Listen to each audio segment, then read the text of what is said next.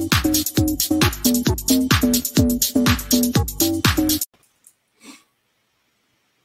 and welcome to Boom, It's on the Blockchain. My name is uh, Alistair Paithness, and uh, today we are joined by Shep. Let me add you to the screen here, Shep. Excellent. How are you today, Shep? I'm doing well, Al. How about yourself? Yeah, good. Thanks. Good. Sorry about the the intro, everybody. It was um, I was trying to get it to go on Facebook for some reason. My password is, has to be changed again. Mark Zuckerberg hasn't stolen enough of my data and selling everything to whoever wants to buy it. If you, if you think you're getting tracked, everybody go on to Facebook. Absolutely every single little best of a button is sold to some marketing organization, and that's where they can follow up with their tips for you. So anyway, good to see you, Shep. Nice to see good the to old see Zion hat that he's got there, everybody. Shep's actually bought himself a, a, sewing machine.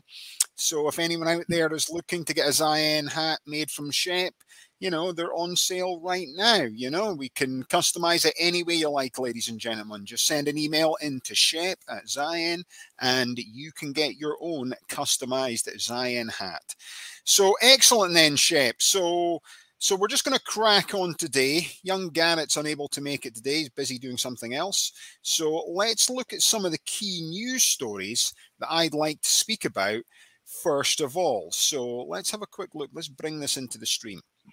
So this is a story that uh, Shep brought up about Bitcoin miners are flocking to central Washington for cheap electricity.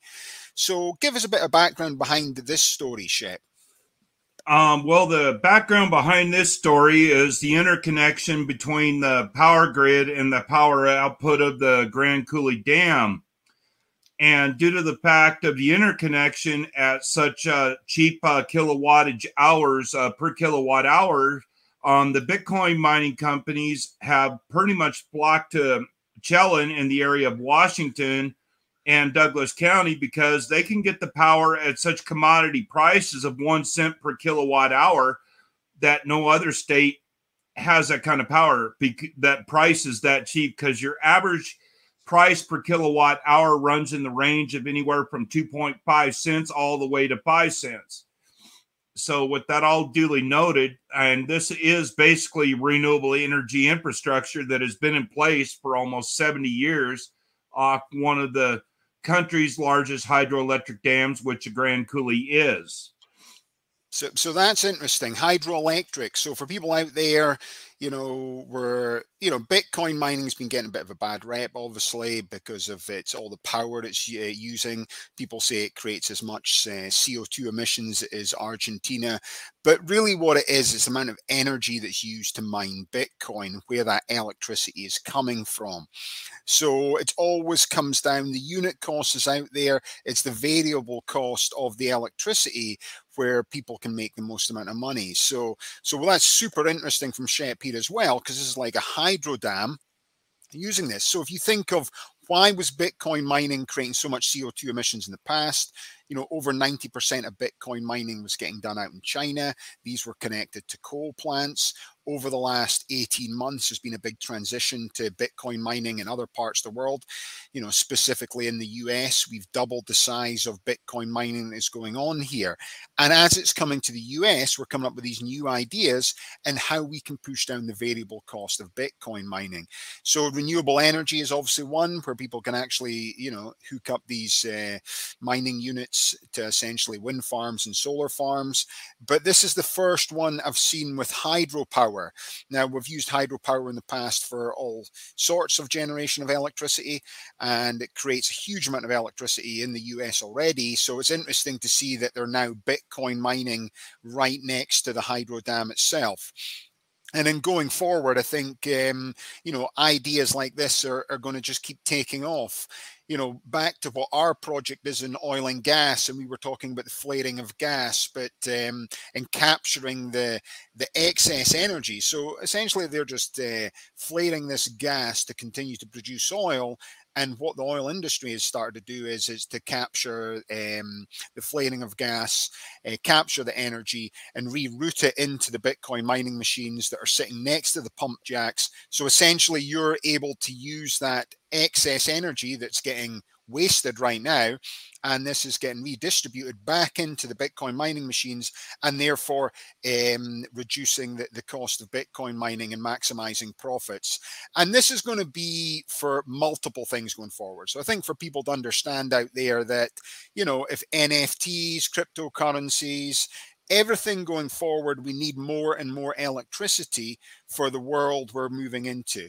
And everything that we can pull that electricity from, from sort of renewable energy sources, you know, the better it can be. You know, I'm talking about transition in energy a lot in these podcasts, but I believe we'll transition in energy not because we're trying to save the planet, not because we're going to uh, go green, but because essentially we're able to capture cheaper energy sources. And as we said in previous podcasts, if we can create renewable energy en masse at less than $9 a barrel, bear in mind the price of oil right now is about $105 a barrel. If we can produce renewable energy on mass less than $9 a barrel, then that's us moving out of uh, the oil industry, ladies and gentlemen, because that's how much it costs to produce oil out in Saudi Arabia. So that's an interesting one to come up with there as well. And what other stories were we looking at today then, Shep? Um, I was also looking at this um, story. This was uh, some from some of the past uh, news that was released, uh, talking about the blockchain um, technology's impact on the technology sector. Um, we're also positive 89% uh, surveyed executives believing that the next decade of Web3 innovation will define the next 100 years uh, um, for businesses, especially in the infrastructure plays. And uh, 37% uh, are unsure of what the immediate future holds, particularly um, with the executive order um, outlining the Fed strategy um, for a re- review of cryptocurrencies. They unanimously feel that Web3 development is no different um, than the early years of the internet. The government knows that they have regular have to regulate in order to protect uh, investors. However, they do not want to uh, stifle innovation, so they can uh, be be a world leader in this tech, new technology, and especially where the infrastructure of new currencies are uh, taking hold and everything else, especially in the cryptocurrency market and the blockchain sector, likewise as well. So, so for people to really sort of dissect what Shep's saying there, you know, they're talking about Web 3.0, Web 2.0. You know, what it does that actually mean for people out there to try and understand that? So, you know, the internet's come along. I appreciate it was started by the U.S. Army back in like the, the I think it was late 70s and the 80s. They started to use it. It was the 90s we started to use the internet. So when the internet came along, and then the, it was the adoption of this technology. So when it first came along, it came along with email. So that's how we all started to use the internet. I did a bit of backpacking back in the day around Australia and into Asia, etc when I used to be able to go there, there was no cell phones, there was no nothing, Shep. You were just basically, the only place had, uh, there was like one computer per hostel. You would get to the next place, backpack a week, get to your hostel, go in there, you know, send your mother an email telling her what you've been up to or telling her what she wants to hear, what you've been up to. So that's basically what you were doing, you know, and, and that's how you kept in touch with people. So it wasn't very mobile at all. And that's what came along. And then suddenly we started using computers for other things. You know, we started started using like the internet for people putting on websites and information. And then really from that, it's just started to grow. And as the essentially the connectivity speed up, so you know, originally the internet was these dial-ups. I don't know if people actually remember it. It reminded me of the old sort of ZX Spectrum Commodore computer where you use a tape deck to put it into play your game. You know, you would go in there and that's the noise it made. You would have to listen to this for like two minutes using your phone line to connect to the internet. And then you were on, you know, until even Ask Jeeves was long. I remember before Ask Jeeves. And Ask, if people think Ask Jeeves, what's that? Ask Jeeves was the early, uh, before Google, there was Ask Jeeves. You know, you would go and ask Jeeves something, it would tell you an answer. So before the search engine, and prior to that, basically you just had to type things in in the URL bar, and it had to be right, otherwise you wouldn't go through. And you'd sit there, and it would wait for ages, this little timer thing, and then you'd open up someone's website. And that's how we actually started to use the internet. But as the sort of connectivity improved, and then other use cases of the technology started to come along. So what's sort of happening now with the blockchain? You know, it's just like, well, that's, you know, that's all well and good, but that's basically 30 years ago, 1992. Now it's 2022 what's sort of happening this so so really what the the blockchain for people is it's like the you know it's the financial structures it's just like this technology of being able to transfer information fractionalization tokenization it's the financial structures is getting affected by this technology of the blockchain and then all we're starting to see is use cases. So the first use case of the internet, of the blockchain, was Bitcoin. And it's taken us a long time to start you getting other use cases going forward. So what you're going to find is, you know, every day, once people start to get into the blockchain and start to understand the technology, it's just like every day there's other use cases. And what they're saying is by the time it's 2052, which is 20 years from now, you know, I don't know if we'll still be doing a podcast then, Shep. You never know. You know what I mean? We'll maybe get a few more listeners in those times. I don't know about that though. But essentially, what's happening is it's like they think the advancing of what's happened in the internet over 30 years, what we'll see in the next 20 years is going to even going to be greater. This technology is going to change the world in so many ways again, you know. And uh, not only is it starting to affect with banking, but now you've got like the Fed coming out. They're going to do their digital dollar shortly. They they launched a white paper on that.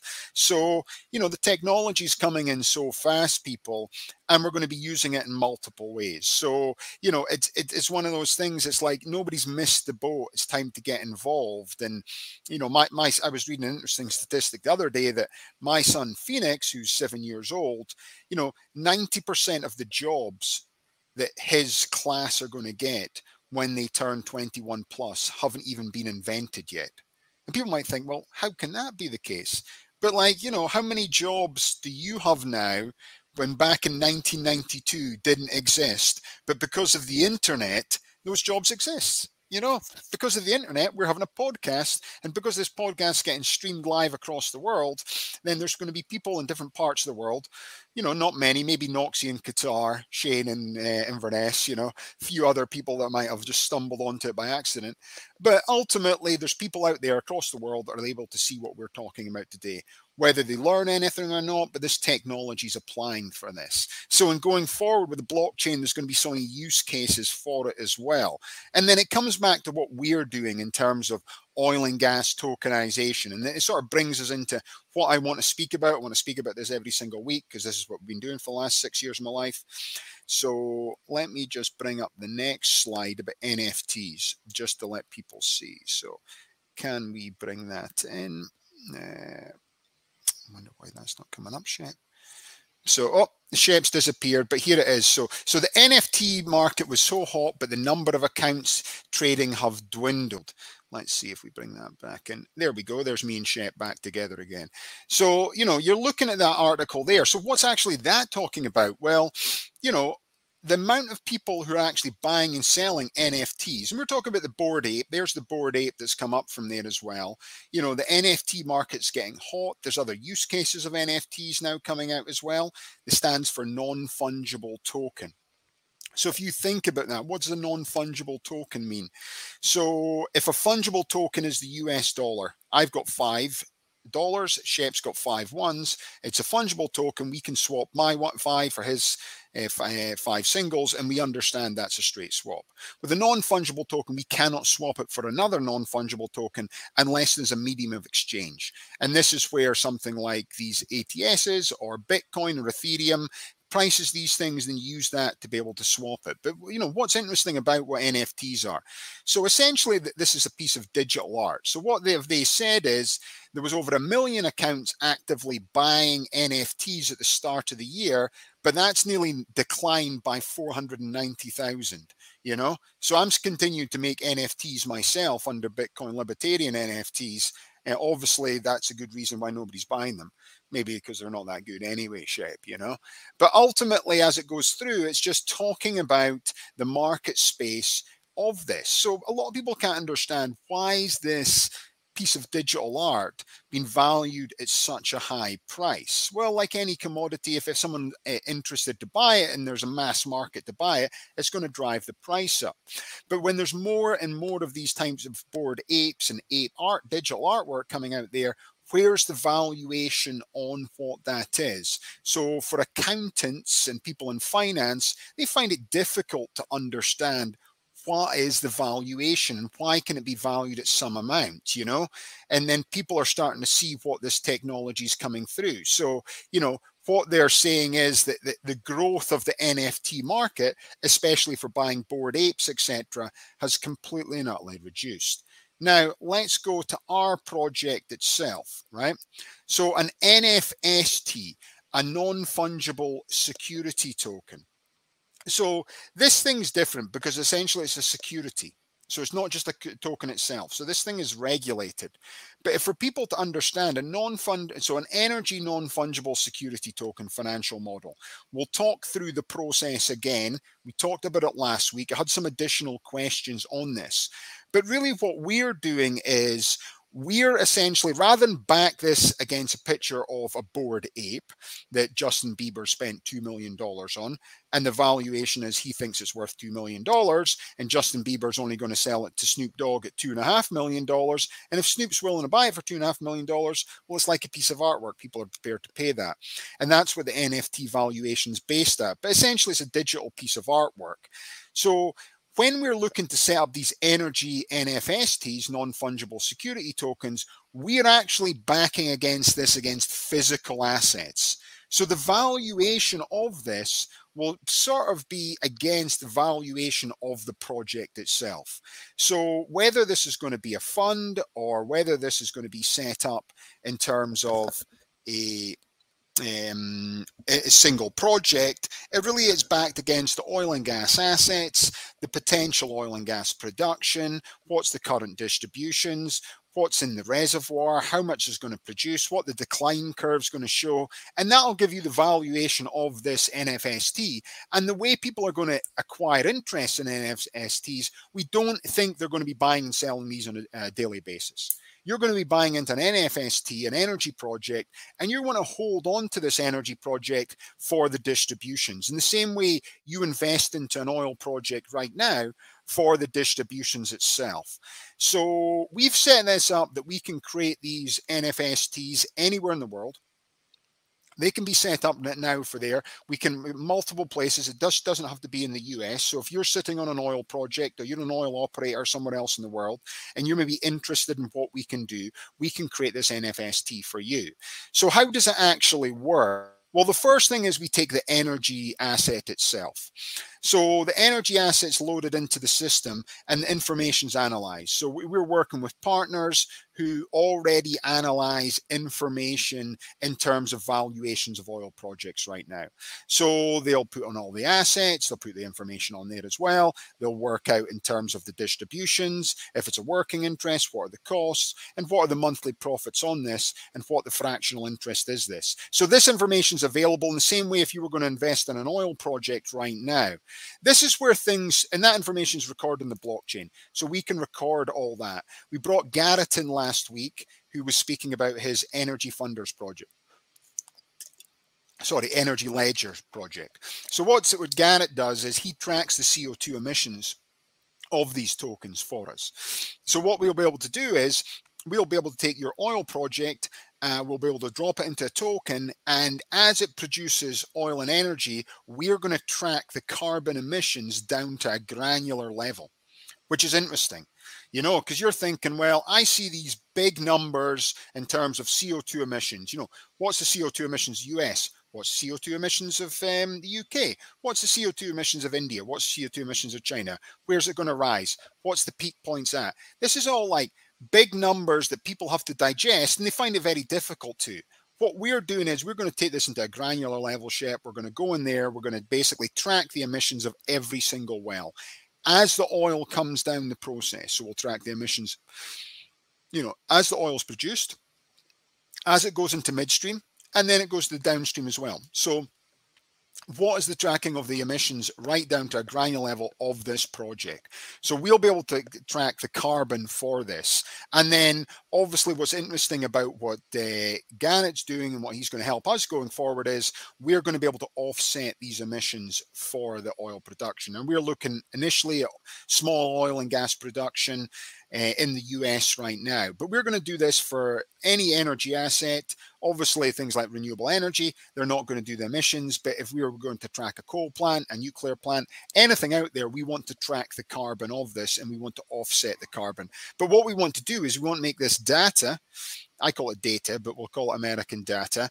Well, this data, we want to track this so anybody out there who wants to invest in this token will be aware of that. Now, what's interesting about what we're doing with that is it's allowing the family offices who are looking to invest in energy projects. We spoke about this before. You know, in 2018, private equity money and oil and gas production in the US out with the super majors was over $200 billion. And you were talking about people like BlackRock, it was funding about 15% of that. BlackRock at the start of the year said they will not invest in any new upstream projects. So they are prepared to invest in midstream, transportation of oil, downstream, they can still invest in that. But you're talking 15% of the market space from essentially the biggest player no longer investing in upstream projects. But we still need the product. We still need the oil. We still need to refine this for plastic. So how are we going to do this and how are we going to fund it? And this is where our project becomes very interesting to the market spaces because now we're saying that, okay, we still need this product going forward. Until 2030, our consumption is going to keep increasing. Maybe at 2030, it'll start coming down a way. And that's just in the US, let alone across the world.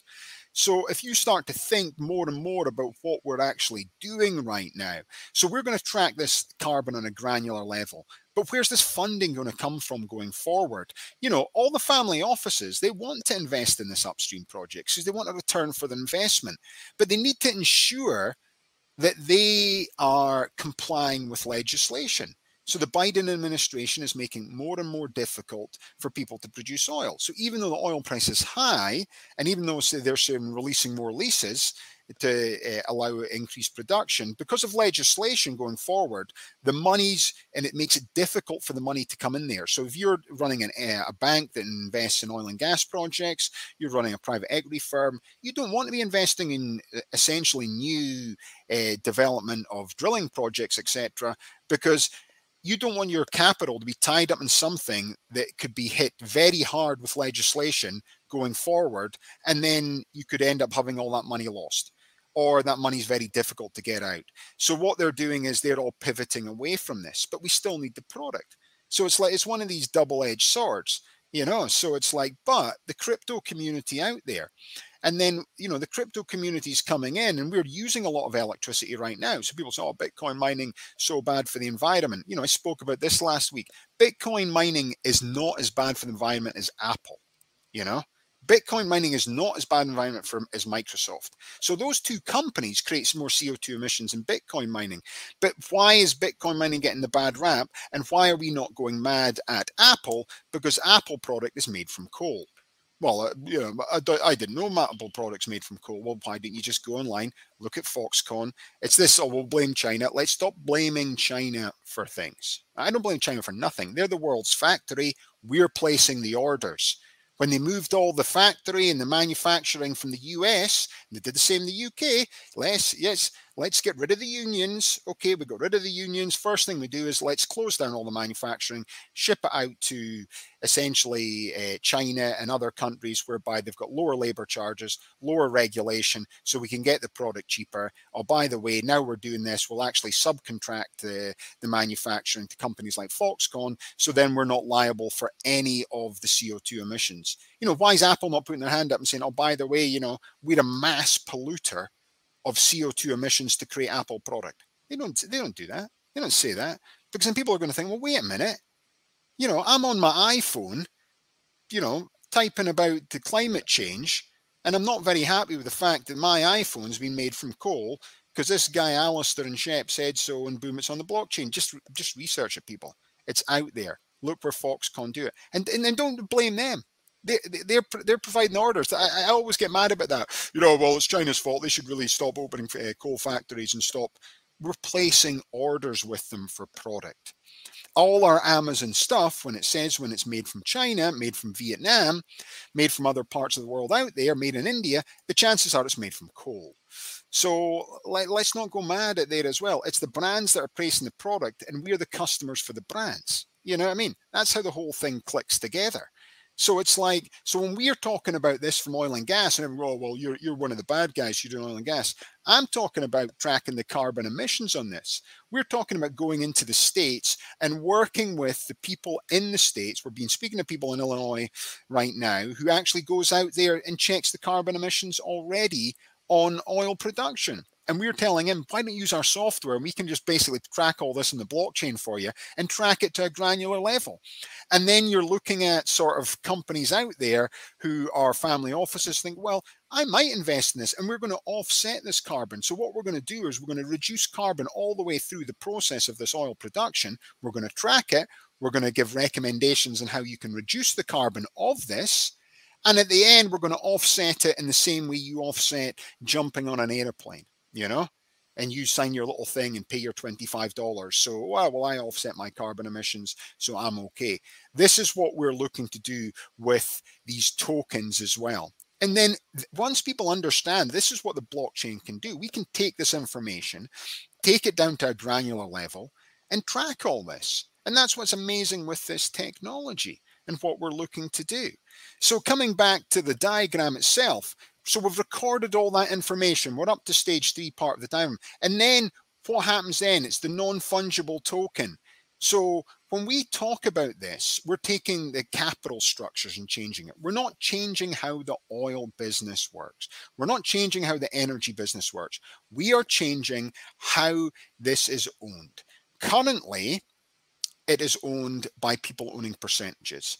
Right now, you've got to be sort of uber wealthy. You'll need three, four hundred thousand dollars really to start investing in the oil and gas industry. If you were going to invest in upstream projects, you're taking high net risk with fifty thousand dollars per project to put it in there to own small interests in these projects as well. You know what I've done with our company Zion is we've gone out there and we've got investors who've invested into the company and we've acquired interest. And right now we have interest in about ninety oil projects and, ninety oil wells, and we own no whole oil well, we own fractional interests in this. And this is our model that we've created. So the reason I know so much about this is I've used the company and Zion to me is an, an, oil and gas software or energy software company rather than an oil and gas operator. Yes, we're listed as an operator in the state of Indiana. We had to do this to be able to tokenize the first wells, to be able to put these interests on the blockchain. So everything I've talked about, we've already done.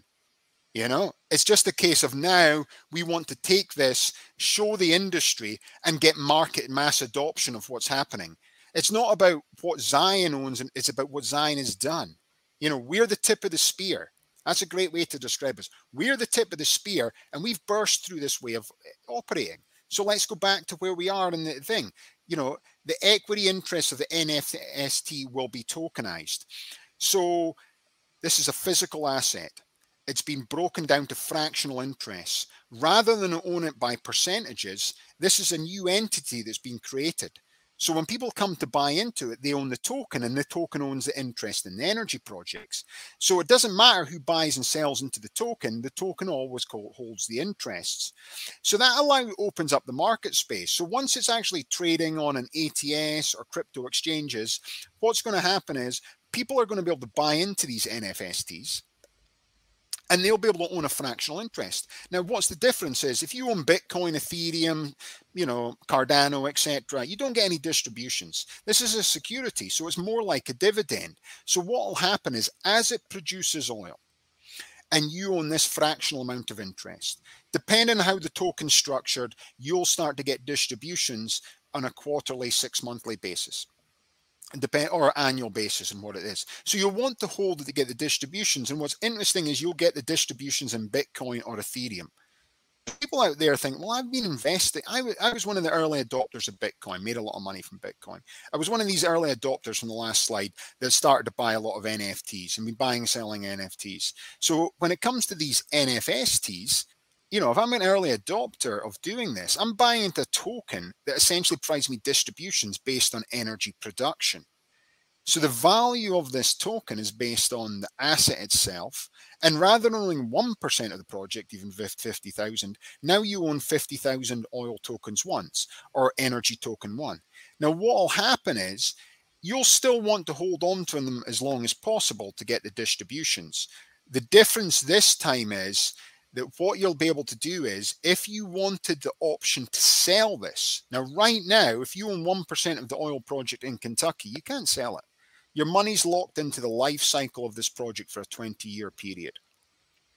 So, you know, that, that, that's what it is. Yeah, you can maybe try and go to a clearinghouse. You may be able to go out onto um, sell it back to the main operator, but you have no control. It's called a non-op interest, and essentially you're locked into the life cycle of the project. Through tokenization and non-fungible security tokens, NFSTs, you have the option of liquidity. Now, this option of liquidity is the reason why in 10 years from now, I think every single oil and energy project will be taking this type of format. Now, they might improve it. You know, we're improving it already because we're creating NFSTs that are going to have a carbon tracking uh, element that's built into the token itself, which is really interesting because people will be able to track the carbon of this as well. Yeah, and I've got this one, and I want to own NFT there, is because this one is essentially, I'm not saying it creates green oil, but they're offsetting any carbon emissions. They're tracking it all the way through. I can go onto the blockchain and I can verify this information which is interesting. And that's just one adaptation of what we've actually originally started to speak about. And then going forward, this is what we're going to do more and more of. So that is what an NFST is. So you think an NFT, your Bored Ape, bit of digital art back against that. This is like it's a security, but you know, let's be real, uh, let's put it simplistically. It's simplistically. There we go. I can say that word. Simplistically, is it's the same technology, but it's backed against physical assets. And now, if you start thinking about that, as well, wait a minute, what other assets can we do? You'll be able to do everything. This is the start of tokenization, people. And this will go into absolutely every walk of life. And for the oil and gas industry, it'll be massive.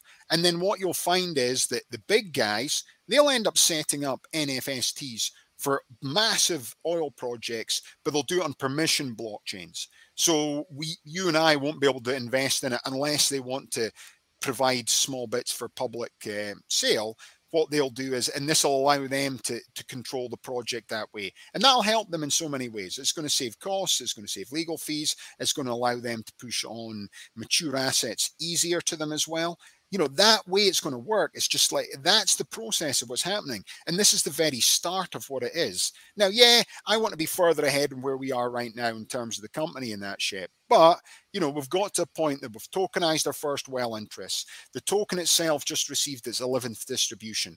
So now we're starting to get small distributions into the token itself and then we're going to scale up what it is. Zion's done a number of things that has been groundbreaking right the way through the process itself. The energy tokens platform is what we're able to create where we can make these tokens on behalf of other operators. So they can come in there, or if you're a fund to do that type thing. But it has to have more than the way they're currently doing these things. And I think the carbon tracking aspect of it is another interesting thing for people out there to understand. And that's what we're looking to adopt into this as well. And then these NFSTs, they're going to be able to be tradable on ATSs, and it says SEC regulated ATSs. And that's really the, fo- the focus of the, the project itself. And that's me trying to do a difference between the non fungible token and the non fungible security token. Sounds pretty good, Shep, doesn't it? Yes, We're getting there, ladies and gentlemen. And it's, you know, it's like everything, you know, mm. it, it's a battle. As, as, we go through a process, we're developing this. It's not easy. You know, I get it. It's just like taking time. We've d- done a number of things, but the good thing about what we're doing is it's making progress right now. And that's great you know so we've started to make more and more progress as the process goes. We're buying more and more interest in well. We're trying to get another deal through this month as well so that'll be the third one that'll be giving us distributions but you know and that'll be in different states. So the model is started to work and now the scalability process of it starting to come through. So that's me gone over our part of the process itself right now the thing I wanted to talk about as we finally did, as our usual end of the show, Shep, is chewing the cud. So today in Chewing the Cud, I was wanting to speak about, let's have a look, and let me bring these two gentlemen in. Oh, sorry, Shep, did the same thing. Here we go right now who for everyone out there who doesn't know who that is, it's Warren Buffett and Charlie Munger, you know.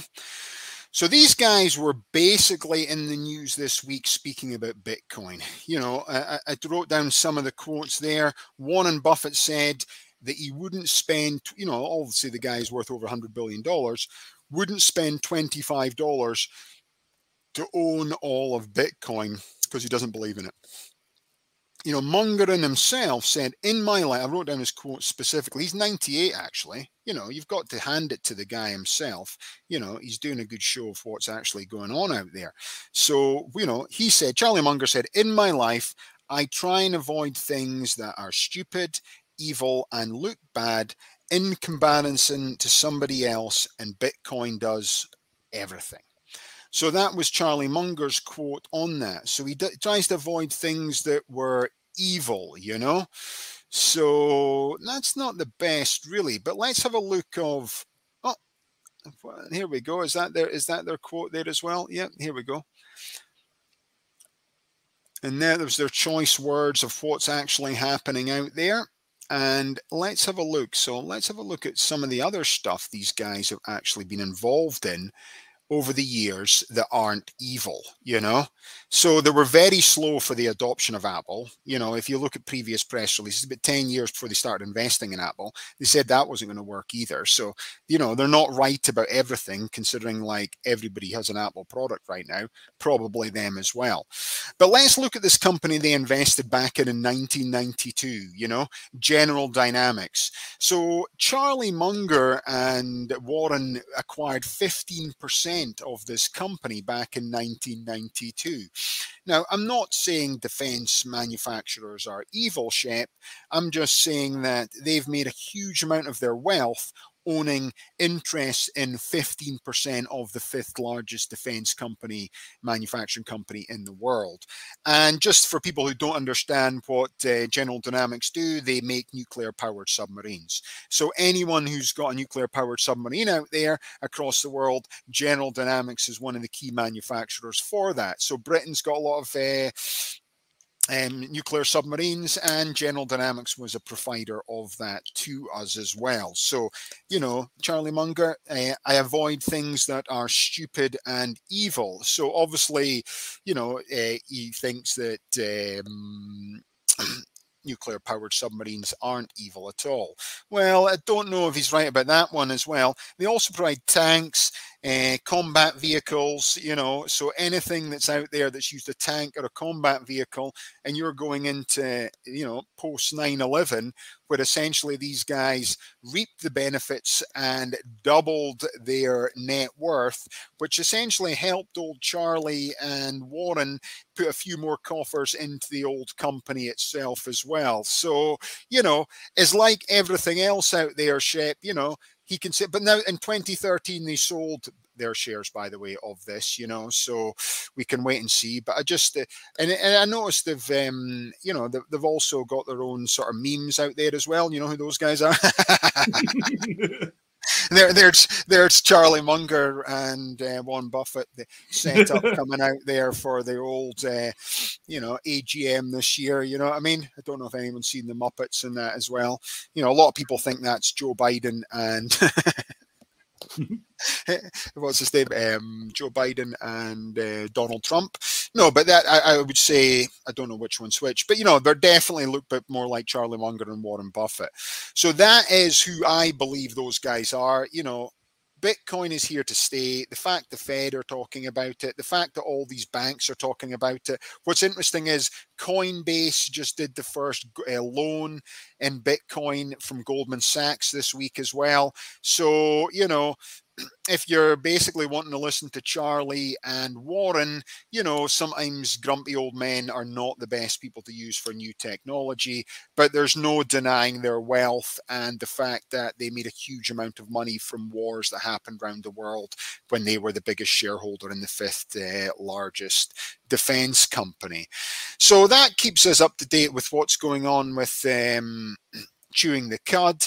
I think that the last thing I want to bring in is my Bitcoin Libertarian NFTs that I'm doing myself for anyone out there. Um, each week we'll bring one up. This is BL number 51. I've just released over 100 now, Shep. So anyone out there thinking, you know, maybe I should hold on to one of these NFTs, you know, go check it out. They're available on OpenSea.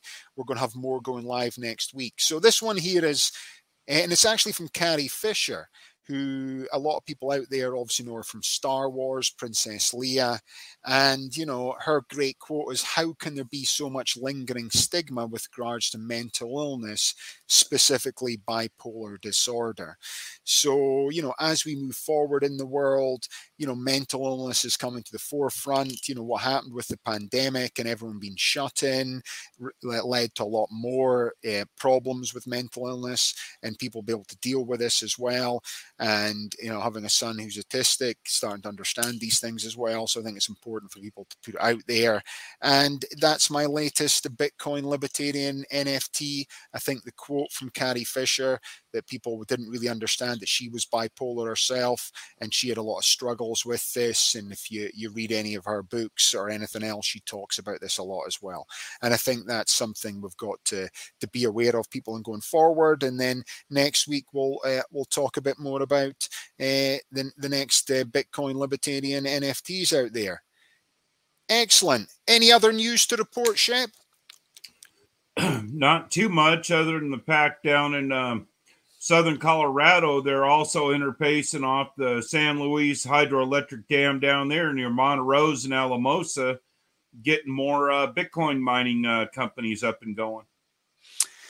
Yeah, that's that, that's that's great, Shep. It's just like it's it's the future, people it's um, this type of technology is coming. The blockchain's here. I'm obviously a believer in the blockchain and believer in this technology. Shep's a believer.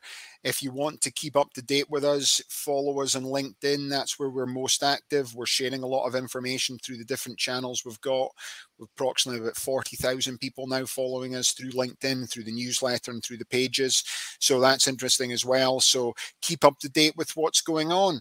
If you want to subscribe to Boom It's on the Blockchain, this podcast will be going out through Spotify, Apple Podcasts um, LinkedIn, and uh, YouTube.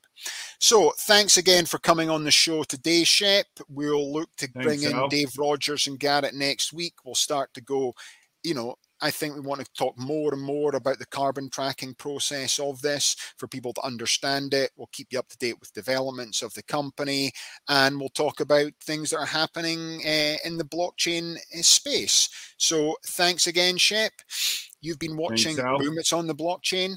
My name's Alistair Caithness. Have a nice day.